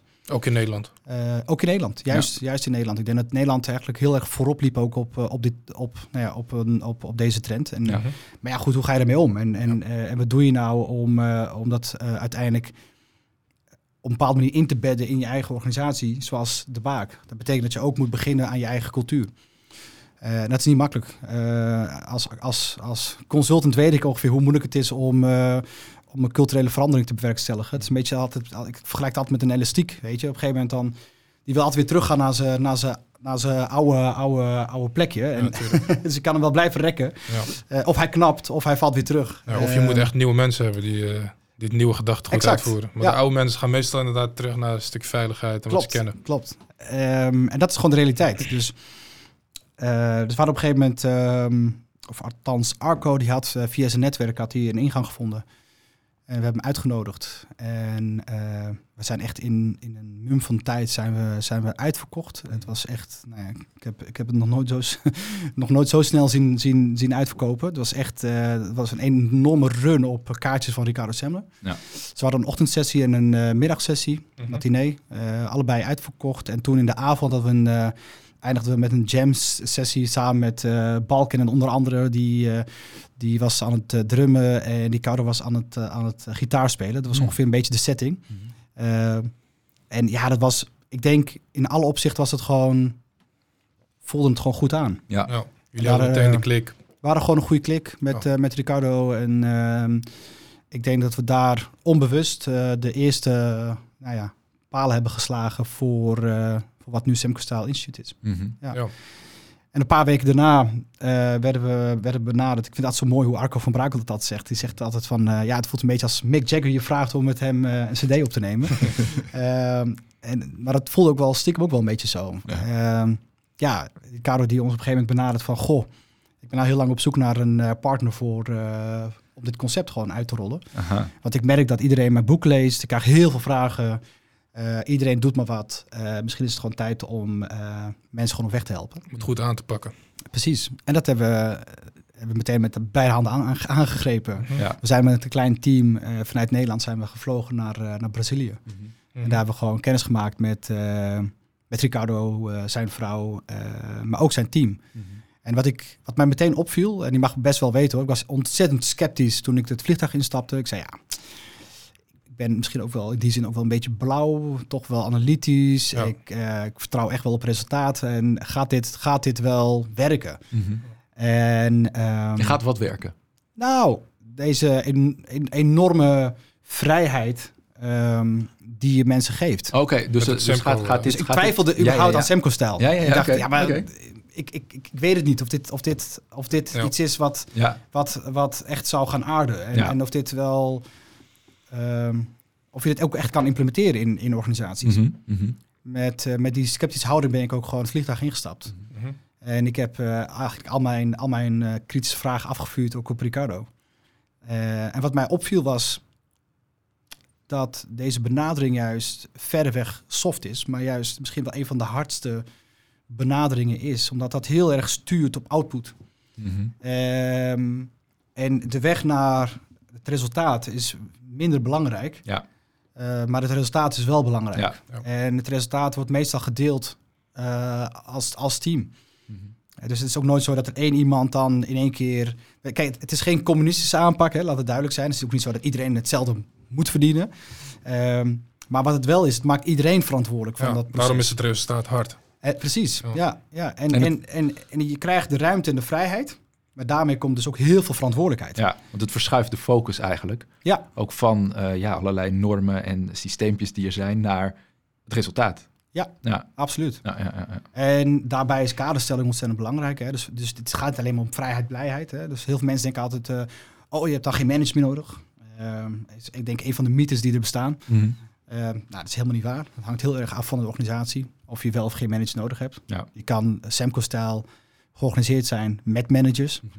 Ehm, dus het hangt heel erg af van wat je behoeften zijn als, eh, als, eh, als, eh, als, als organisatie. Ja.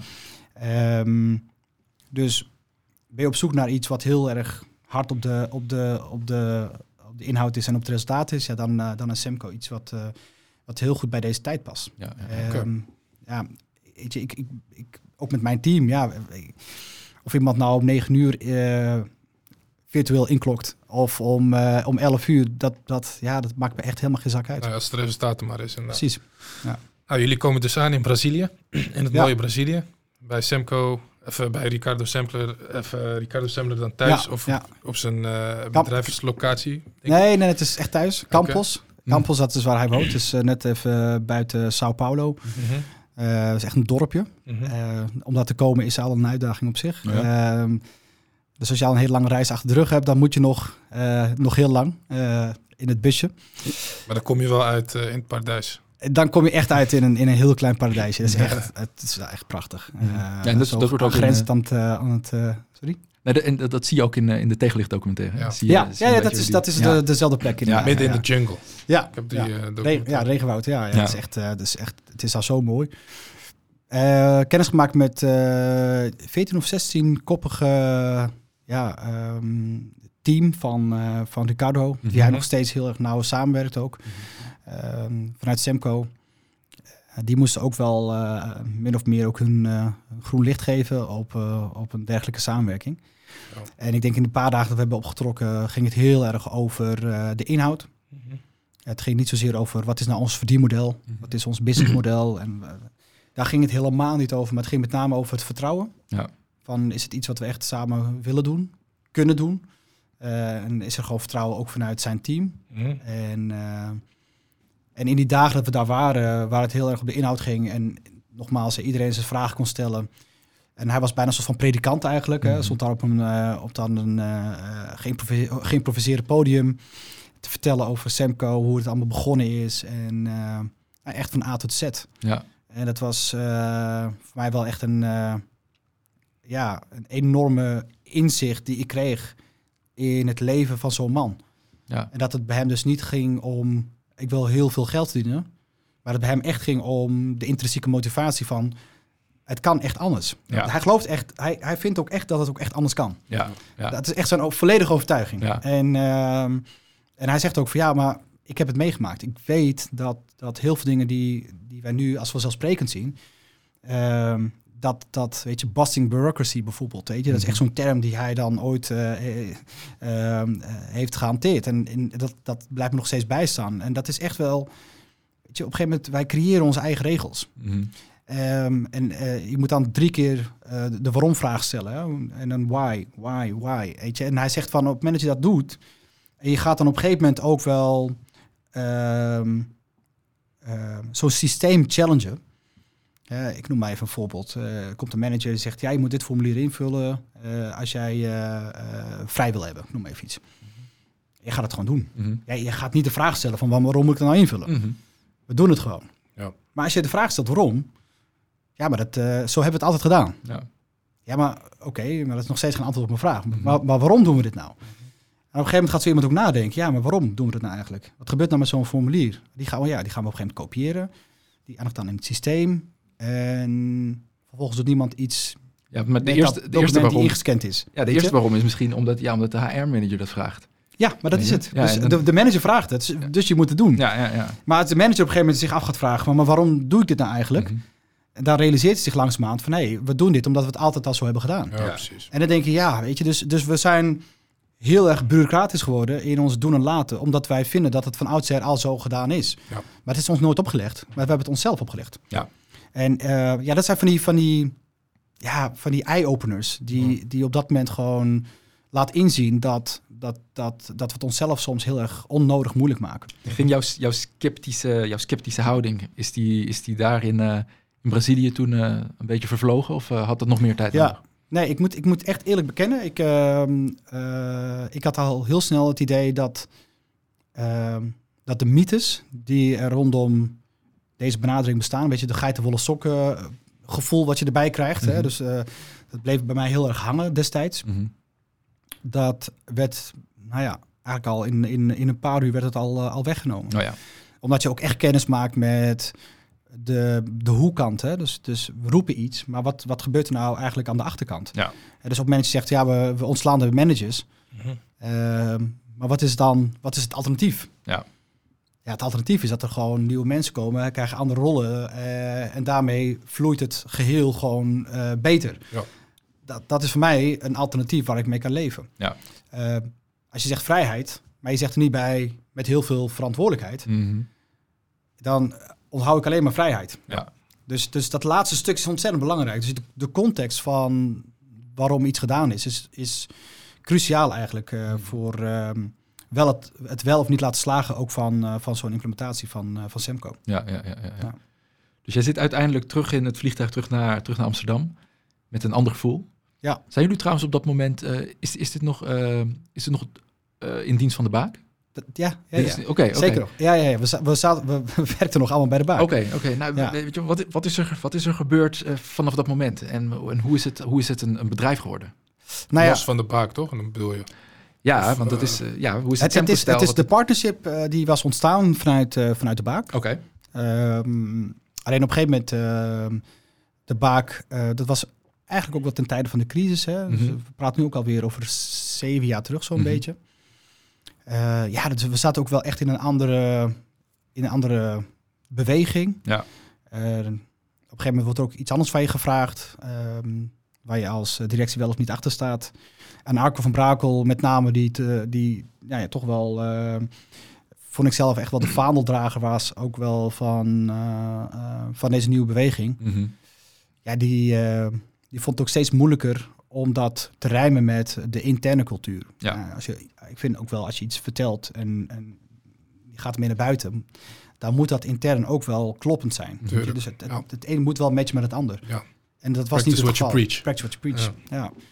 En dat kon hij ook niet meer eh, voor zichzelf ook wel eh, verklaren. Dat, dat was voor hem ook wel de keuze geweest dat hij zei van ja, wat moet Had het jij nou? hetzelfde gevoel? Ik had, eh, ja, absoluut. Voor mij, voor mij stond het Ja. vast dat als, als hij er niet meer zou zijn, dan, eh, ja, dan heb ik daar ook niks meer te zoeken. Ja, daar was, daar was wel een, een echte team spirit was er al.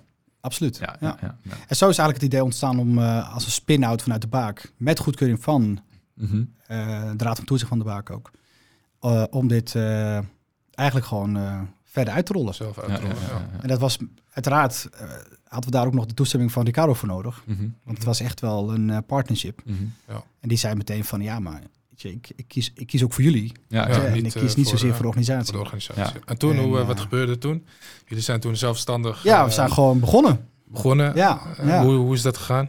Ja, dat, ja, dat is. Ja, misschien zie je het al aan mijn gezicht. Weet je, ik krijg meteen een smile natuurlijk. Ja. Ja, ja dat was dat, dat, ik, een van de mooiste avonturen van mijn leven. Ja? Echt waar. Ja. Ik kan het echt niet anders zeggen. Want je komt dan Tot van... de dag van vandaag. Ja, want je, kom- je komt dan van eh, een, een, een, prachtige, een prachtige werkplek. Zeker. Een prachtig instituut met, eh, wat, wat, wat een historie heeft. En, eh, en, ehm, maar ja, goed. En je begint, dus er gaat een deur dicht, maar er, begint, eh, er gaat ook weer een deur open. Ja, Want nu mag je, nu mag je alles oh, be- betalen, be- bepalen, maar ook betalen. ook dat. Ja, ook niet dat. betalen, maar... Ja, ja, en betalen. Ja. En, ehm, maar je hebt aan je zijde heb je natuurlijk ook eh, in je team Arco van Brakel. Ja, Die eh, natuurlijk wel een seasoned, seasoned entrepreneur op dat moment ook al was. Zeker, ja. Ehm. Waar ik heel veel van geleerd heb. Ook. Ja, ja, ja, ja. Maar, ehm, maar inderdaad, weet je, wa- waar begin je op het moment dat je daar dan op, eh, ja, eigenlijk op eigen benen staat? Nou, allereerst ga je, ga je de heerlijke lunch missen van de Baak. Ja, Het was echt, nou ja, weet je, de Baak Driebergen, dat was een beetje de, mijn standplaats. Dat, dat is alsof je elke dag op vakantie bent. Weet je, en de collega's, het is daar, ja, weet je, in alle opzichten gewoon, eh, het is zo'n gave werkgever. Ehm, de omgeving is prachtig. Nou, je kent het, eh Arie, dus ik hoef het jou niet te vertellen. En daar heb je Noordwijk, nou ja, heerlijk gelegen aan zee. Ja. Eh, nou, als je daar gewoon eh, met klanten bezig mag zijn. Ja, dat is, weet je, dat is gewoon een feestje. En om dat allemaal los te laten voor een nieuw avontuur is gewoon best wel eh, een hele grote stap geweest. Ja. En ik heb er ook heel lang aan moeten wennen. nou, Ehm, op een gegeven moment voelde Baak gewoon echt als thuis komen. Ja. Ehm, dus dat was voor mij echt wel ook een innerlijke eh, proces. En dat, die rust had ik heel snel gevonden, omdat vooral eh, omdat ik het deed met mensen die al, eh, met wie ik al heel erg fijn werkte. Dat was Ja. natuurlijk al met Arco, eh Ja. Luc Willems die op een gegeven moment erbij kwam, Hieke, eh, Koen. eh, weet je, dus het is een heel hecht team wat eigenlijk Ja. al bij de Baak eh werkte. Wat dat betreft ben je niet opnieuw begonnen. we zijn in die zin, Ja. er- het voelde heel erg als een, een, een, een doorstart, Ja. maar dan, ehm, dan ergens team. anders. Ja. je weet ook wat, wat mensen kunnen. Precies, Ehm, ja. ja, Ja, en, strategie is hetzelfde.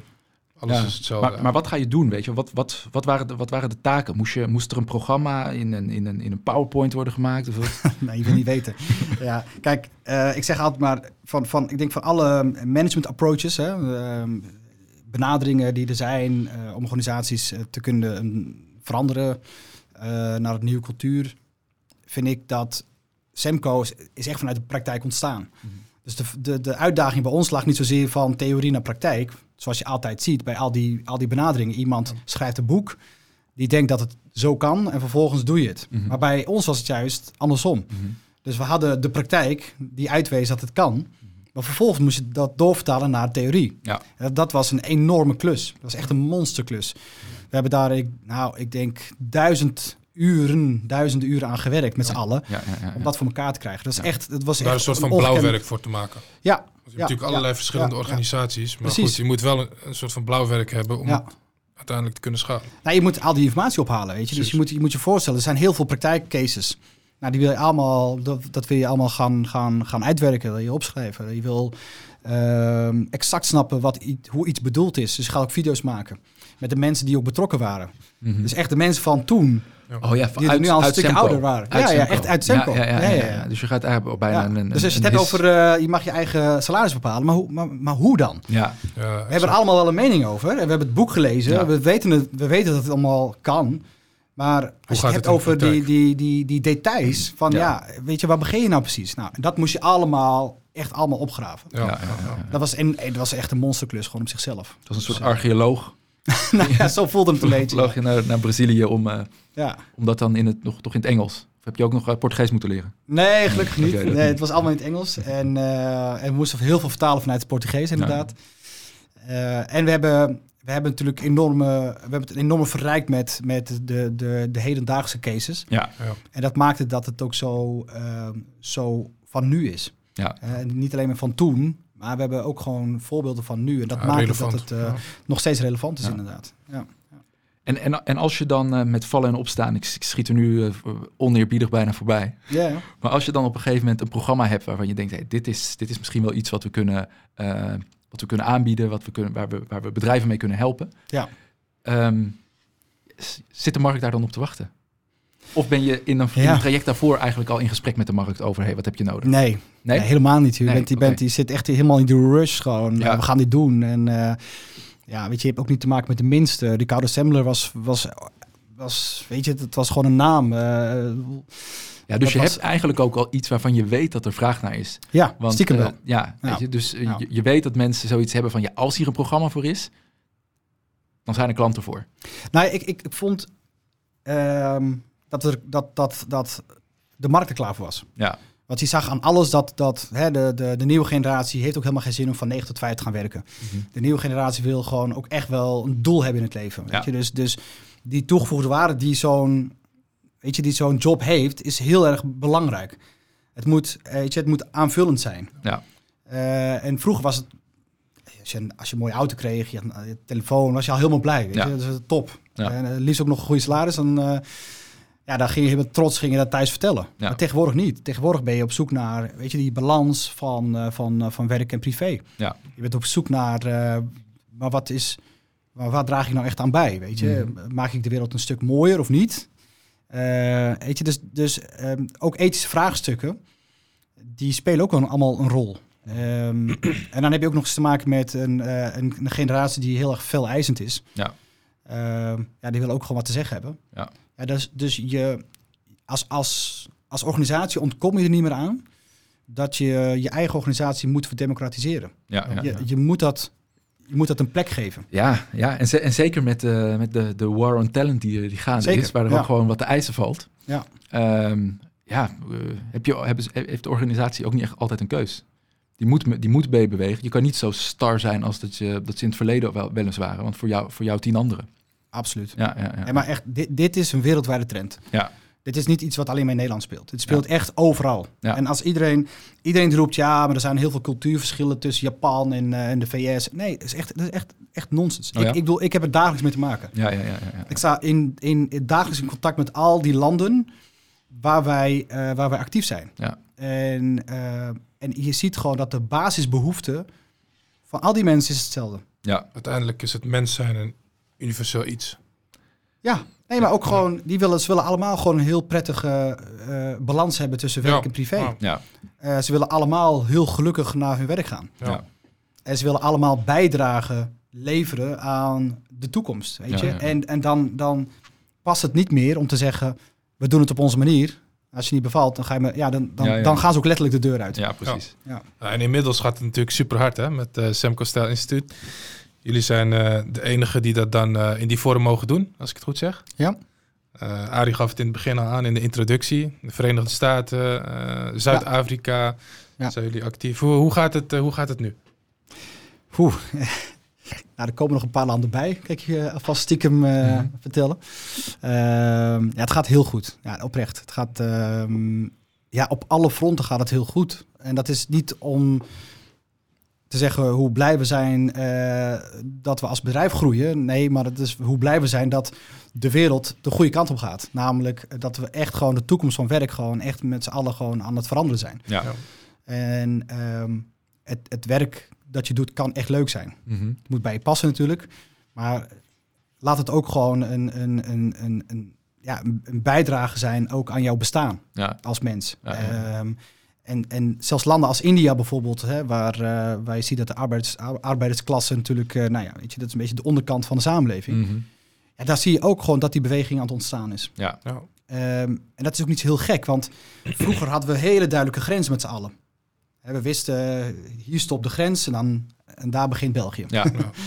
En met, met, uh, met de komst van social media, ja. weet je, uh, inderdaad, internet heeft, heeft, heeft eigenlijk gewoon al die grenzen gewoon weggeslagen. Ja, en, en zeker, ja, en dat is voor, on, voor deze generatie al, maar ja, als je, als je bedenkt wat eraan, wat eraan zit te komen, wordt dat alleen maar meer en meer.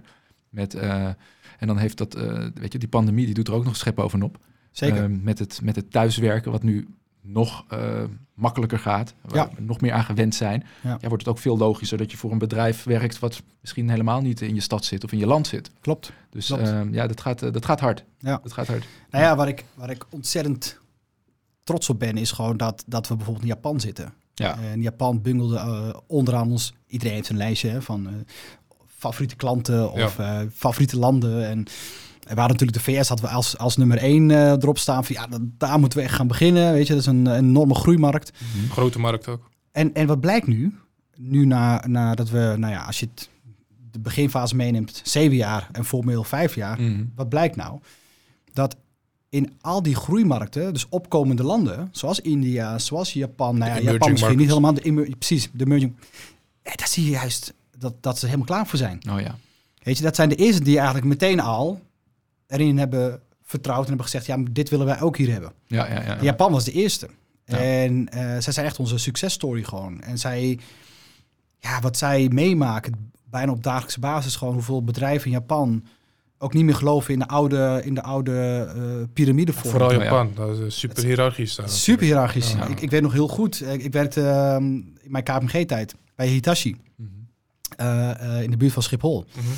En iedereen bleef zitten. En het verbaast me altijd. Ik zeg, maar zodra die meneer wegging, en die meneer was dan de directeur, letterlijk echt, nou ja, hij stond niet eens bij de deur en iedereen stond op, ging zijn tas inpakken. Eh, dus die, die sfeer, dat was in Japan niet anders. Hè, dus je mocht de deur pas verlaten op het moment dat de directeur weg was, of de Ja. baas weg was. Ja. En eh, ja, dat is gewoon echt, dat is helemaal aan het veranderen. Dus Ja. de nieuwe generatie ondernemers in Japan, die geloven er niet meer in. Ja, ja, ja, Die, ja. zijn, eh, die zijn al helemaal eh, overstag. En ze staan heel erg open voor ontwikkeling hè, in Japan. Enorm, ja. Dus je ziet hoe ver zij zijn met bijvoorbeeld eh, dat ze al gestopt zijn met kinderen krijgen. Ja, Vanwege de milieuontwikkeling Ja. en dat soort eh, Ja. gekheid. Maar ook qua minimalistisch eh, levensstijl. Ja. Met de woonkamers eh, geen eh, banken en televisies. eh, eh, dat dat niet meer in het interieur staat. Ja. Ja. En natuurlijk Rusland hebben we natuurlijk ook hè, als emerging market. ja. Staat die nog op je targetlist? Die staat, die staat op ons lijstje, maar eh, we, hebben, we hebben wel wat aanvragen gekregen in het verleden, maar nog niet eh, iets wat echt heel goed matchte met. eh, eh, ook, wij, ook wij hebben natuurlijk onze eigen voorwaarden en eisen. En Ja. eh, nou ja, het, het is nog niet van gekomen. Ah, komt vanzelf wel goed. Ja. Her- Herinner je je het moment dat je dacht van, eh, dat je echt dacht van, ja, volgens mij, we, we hebben echt iets. We zitten echt, we zitten echt op de goede weg. Want je begint met, met ondernemen en je bent nou zo'n programma aan het maken en duizend uren in, een, in, Ja. het, in, het, in het kristalliseren van, de, van, de, van Ja. de voorbeelden aan het stoppen. Ja. Herinner je je het moment dat je dacht van, ja, maar we zitten echt op de goede weg nu? ja, dat was denk ik echt toen. Dat was in ons eerste jaar dat we op een gegeven moment.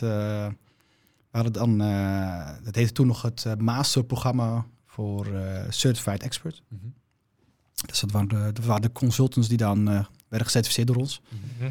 En dan mocht zij dus eigenlijk aan de, aan de slag gaan met, eh met Semco-stijl. En dat zijn dus eigenlijk eh, op zichzelf staande consultancies, bedrijven. Die Ja. het Semco-stijl Die- gedacht die met Nee, niet bedrijven, echt, echt, eh, echt individuen gewoon. Oh, individuen, oké. Ja, is echt vaak zijn het adviseurs gewoon die Ja. dan eh, op een gegeven moment dan Semco-stijl in een portefeuille meenemen. Precies, ja. Om dat bij je bedrijf gewoon te implementeren. Mhm. Eh, in Nederland hebben we ruim 300 eh, daarvan eh, gecertificeerd. Oké. En eh, toen, toen wij op een gegeven moment de eerste groep eh, op een gegeven moment volhouden. En die ook allemaal betalen, hè, want dat is ook voorwaarde natuurlijk. Ja, zij, zij Eh, investeren in zichzelf. Zij investeren echt Ja. in zichzelf. Ja. En ook voor kiezen om, eh, om, dit, eh, om dit te willen doen. Ja. En dan ook nog eens dat je dan in een land als Japan binnenhaalt. eh, die dan zegt, ja, weet je, wij, wij willen dit heel graag doen hier. Ja, dan toen was wel dat we dachten van, wauw, dit is wel even die, die, die flow Ja. ehm, waar, waar we in zitten. Ik noem het de wave, weet je. Ja. En, en, en hij gaat maar door. Ja. Ehm, en dat je dan ook nog eens een keertje een hele grote klant binnenhaalt. Eh, dat was eh, een hele grote bank in Nederland. Ja, dat was voor ons dat we dachten, wauw, dit is, Ja. dit klopt helemaal. Ja, ja, ja. Eh, en en eh, het matcht gewoon met wat wij dachten en met wat wij zien in de markt. Want je, want je, je noemt het eigenlijk het, eh, het, het, het trainen van, eigenlijk het trainen van trainers, het trainen van consultants. Maar aan de andere kant Ja. eh, haal je ook een, een bank binnen. Ja. Weet je, wat? dus eh, wat is het businessmodel? Ja. Je hebt aan de ene kant eh, werk je rechtstreeks met bedrijven, maar aan de andere Klopt. kant ook indirect. Ja, dus, dus de bakermaat eigenlijk van, eh van Semco Science is, is Nederland. Mhm. En eh, ik vind ook wel practice what you preach. Hè. Dus je, je moet niet alleen zelf doen in je eigen organisatie, maar je moet het ook, ehm, je moet ook de ervaring hebben om dat te doen bij klanten zelf. Nou, dat, dat is heel belangrijk, ook een belangrijke voorwaarde zometeen als jij ehm, internationale klanten wil bedienen. Maar ook als jij zometeen jouw uh, licentiepartners zometeen wil, uh, wil voeden met allemaal uh, best practices. Ja. Van hoe kan je nou het beste Ja, tot een implementatie komen van Semco. Ehm, dus in die zin hebben we eigenlijk ehm, een dubbele eh, ja, verdienmodel, Mhm. businessmodel. Waarbij we aan de ene kant zijn we dus gewoon een consultingbedrijf die uren maken, maar niet uren maken op de traditionele manier. Eh, maar uren maken door eh, dus de, train, de trainerprincipe te hanteren. Dus wij begeleiden bedrijven Mhm. eh, door een team intern op te leiden Mhm. tot changemakers. En die gaan vervolgens aan de slag met Semco. Ja. En wij begeleiden dan die, dat groepje van, van mensen die dan intern dan het proces begeleiden als coaches. Ja. Dus wij coachen het team, wij coachen de, de leidinggevende, wij coachen ehm, eh, eh, mensen uit de organisatie die tegen vraagstukken aanlopen die belangrijk zijn. Ja. Maar wij geloven heel erg in het principe dat ehm, je iemand gewoon moet kunnen uitleggen hoe je eh, het werk zelf kan doen. Mhm. Weet je? Wij hoeven het niet allemaal zelf te doen. Nee. Dan zou ik namelijk terugkomen op mijn, ja, op toch wel mijn eigen punt van waarom ik heel erg tegen die urenfabrieken ben. Namelijk dat je soms niet uren hoeft te verkopen die niet nodig zijn. Ja, je? Dus als jij gelooft dat de klant het zelf kan, waarom vertel je de klant niet hoe die dat moet doen? Ja, ja, ja. Dus, ehm, Ja. Nee, heel goed. Heel goed, heel goed, heel goed. En dat is dus... ehm, en, en even het lijstje, want ik heb, eh, ik, ik heb wat onderzoek gedaan, maar ik kan, ze, ik kan het ook niet meer bijbenen. ja, Wat is het lijstje van landen nu waar jullie in eh, actief zijn? Dat, dit is een, eh, een moeilijke vraag? Het is een eh, trick question. Ja, is het Eh, ik ga het proberen. Eh, Nederland, België, eh, Duitsland, Zwitserland, Oostenrijk, eh, Zuid-Afrika, ehm, India, Japan, India, US. Japan, VS, eh, Australië natuurlijk. Ben ik ongetwijfeld nog wat vergeten. Zo, Het zijn een hoop landen. En, Ja. Ja. dat, is, eh, dat zijn een hoop landen. En, en je, ben jij in al die landen geweest? Ja. Ja? Dus je hebt ook kunnen zien hoe dat zich ontvouwt, hoe dat zich eh, vertaalt in, in, eh, in, in al die verschillende landen en culturen. Zeker. Ja, dat, ja, moet, dat moet absoluut. mooi zijn. Dat moet mooi zijn om dat... eh, Ja, zien. het is, het is, het is, dat is heel echt een verrijking. Daarom zeg ik ook, ik, vertelde ook net dat ehm, toen ik hier aan begon, het is voor mij echt een avontuur. Het is voor mij geen werk. ja, Ehm, het is een, een prachtig avontuur waar ik aan begonnen ben, wat ik nog steeds met heel veel plezier doe. Ja. En als ik dan zie hoe wij als community, ja, het is bijna een soort van familie eigenlijk, Mhm. eh, dat we elkaar eh, met enige regelmaat spreken en zien.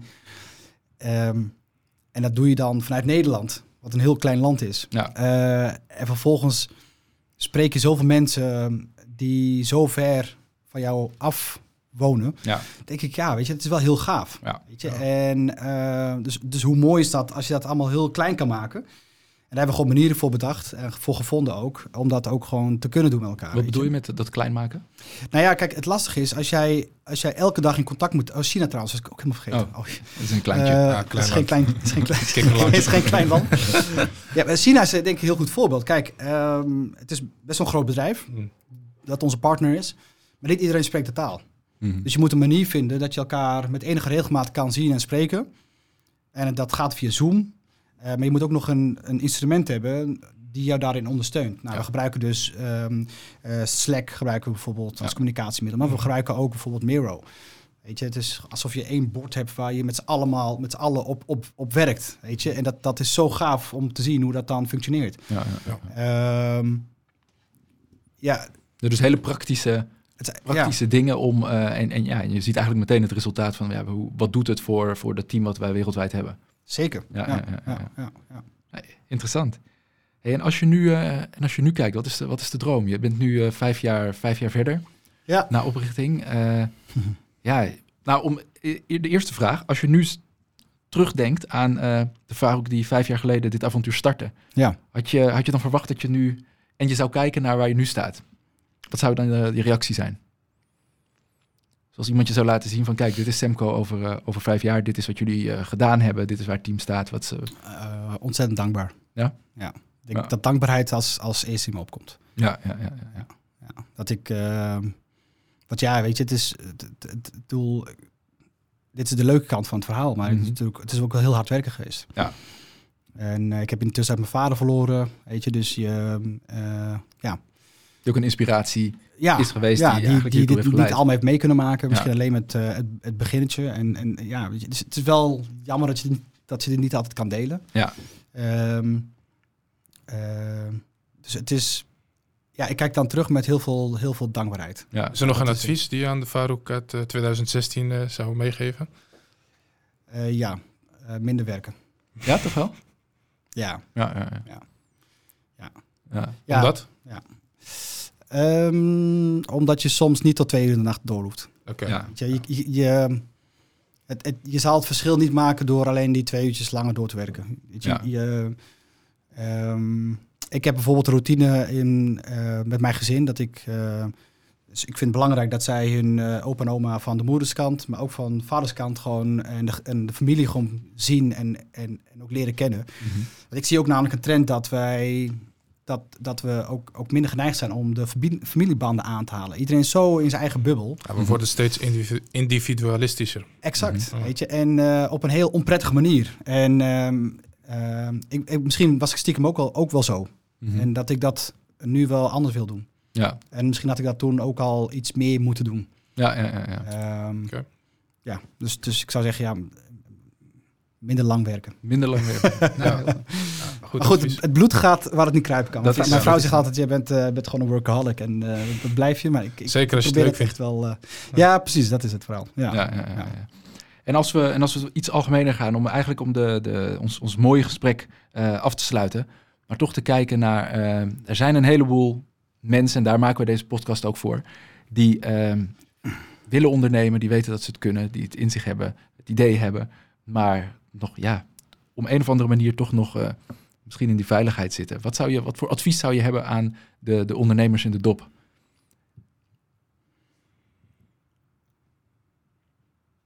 Ehm, ik heb er heel veel, maar ik probeer even selectie te maken Ja. van wat, wat, wat, wat ik echt belangrijk vind, wat ik echt heb geleerd. En ik denk dat... Waar je zelf misschien het meest aan hebt gehad. Ja, ja. Ehm, toch wel blijf geloven in jezelf. Ja, het, het- ook dit is weer zo afgezaagd. Ik, ik weet het. En ik, ik, ik, ik, ik zeg het en tegelijkertijd weet ik dat het ja, gewoon nou, zo is. maar misschien, misschien kun je hem een beetje duiden. Weet Ja, wat, en- wat, en- wat houdt het in? En geloof in jezelf betekent... ehm, kijk, iedereen heeft sowieso onzekerheden. Mhm. En we, we groeien daarmee op. En we leren ermee omgaan. Maar soms kan een onzekerheid je heel erg belemmeren in, eh, in net de stap te zetten naar bijvoorbeeld ondernemerschap. Ja. En ik weet heus wel, hè, niet iedereen is een ondernemer. Die moet wel enige ondernemersbloed in je, in je lichaam stromen. Wil je, wil je ook gewoon eh, ehm, plezier hebben en plezier halen uit, uit ondernemerschap. Ja. Dat is echt wel belangrijk. Dus het- soms denken we heel makkelijk over, ja, we gaan ondernemen. En, en soms zit het gewoon niet in. Omdat, Mhm. omdat het jou een heel onprettig gevoel geeft. Elke dag weer. dus je moet je ook afvragen of dat wel bij je past. Ja. Dat is denk ik gewoon echt wel een belangrijk eh, eh, advies. Maar als je vindt dat het wel bij je past. En je voelt, daar, je voelt je daar heel erg happy mee. ehm, wees overtuigd van jezelf. Weet je? Mhm. En ga, ga, ga niet twijfelen aan jezelf. Ja. We doen elke dag doen wij met z'n allen hetzelfde. Namelijk gewoon op basis van misschien soms wel hele goed bedoeld adviezen, gaan we aan onszelf twijfelen. Ja. Want moet ik het wel doen? Weet je, is het wel slim? Ja. Eh, ik, ik krijg net te horen van iemand die zegt: Ja, zo is wel heel veel geld wat je uit gaat geven. Moet je het, wel, weet je, het zijn die momenten die kunnen bepalen of je iets wel of niet gaat doen. Ja. Terwijl als je misschien dan op een bepaald moment terugkijkt en zegt: Ja, ik ben blij dat ik niet heb geluisterd, want dan had ik misschien hier niet gestaan. Ik had precies hetzelfde. Ja. Eh, hoeveel mensen hebben tegen mij gezegd: Ik ben te gek dat je bij KMG weggaat. Het is echt gesoord. ja, oh, daar al. Ja, toen al. Weet je? En ik doe het en ik geloof erin. En, en, en ik ben ontzettend blij dat ik het heb gedaan. Maar dat heeft ook te maken met dat ik, dat ik, en dat is misschien een advies die ik geef aan de mensen die daarvoor openstaan. Maar je moet ook wel geloven in, ja, toch wel een beetje het, het lot. Weet je, Ja. dat is wat ik bedoel met dankbaarheid. Dat, dat soms lopen de dingen zoals ze moeten lopen. Ik geloof niet in dat alles maakbaar is. Daar geloof ik niet in. Ik, ik weet dat dat een beetje het adagium is van iedereen tegenwoordig. Ja, maakbaarheid. Ja, dat, dat, dat is niet waar. Ja. Niet alles is maakbaar. Ja. En, en, en dat heeft ook te maken met laat het stromen zoals het, zoals het ehm, ehm, moet stromen. ja, dus dat ze ook vertrouwen hebben. Absoluut. Ja, vertrouwen hebben in dat, eh, Ja. dat, eh, dat de situatie zo loopt. En dat jij zelf in staat gaat zijn om eh, ja, de problemen van morgen en, goed aan te pakken. Precies. Ja, Ja, ja, ja. ja. Super, dankjewel Farouk. Graag gedaan. Ehm, of zijn we misschien nog iets vergeten jou te vragen? Nee, Nee? nee. Ik ben ontzettend blij dat ik hier ben gekomen. Ja, ik vind het ook een, een een, ontzettend leuk gesprek. Ja. mooi, mooi gesprek. Eh, Ja, Ook dankbaar dat, je, dat jij eh, bij ons hebt willen aansluiten, aanschuiven. graag gedaan. En eh dankjewel aan alle luisteraars. Ja, en eh, misschien nog wel leuk om even te benoemen, waar kunnen de mensen jou vinden? Mochten, ze meer, mochten er HR-managers eh, of bedrijven zijn, of misschien wel consultants die in zichzelf willen investeren, waar kunnen mensen meer informatie vinden over het Sam Costel Instituut? Ja, samkostel.com. Samcostel.com. samkostel.com. Fantastisch. Dankjewel. Heel goed, Beste luisteraars, ga maar kijken. Bedankt voor het luisteren. Tot de volgende. Hoi hoi.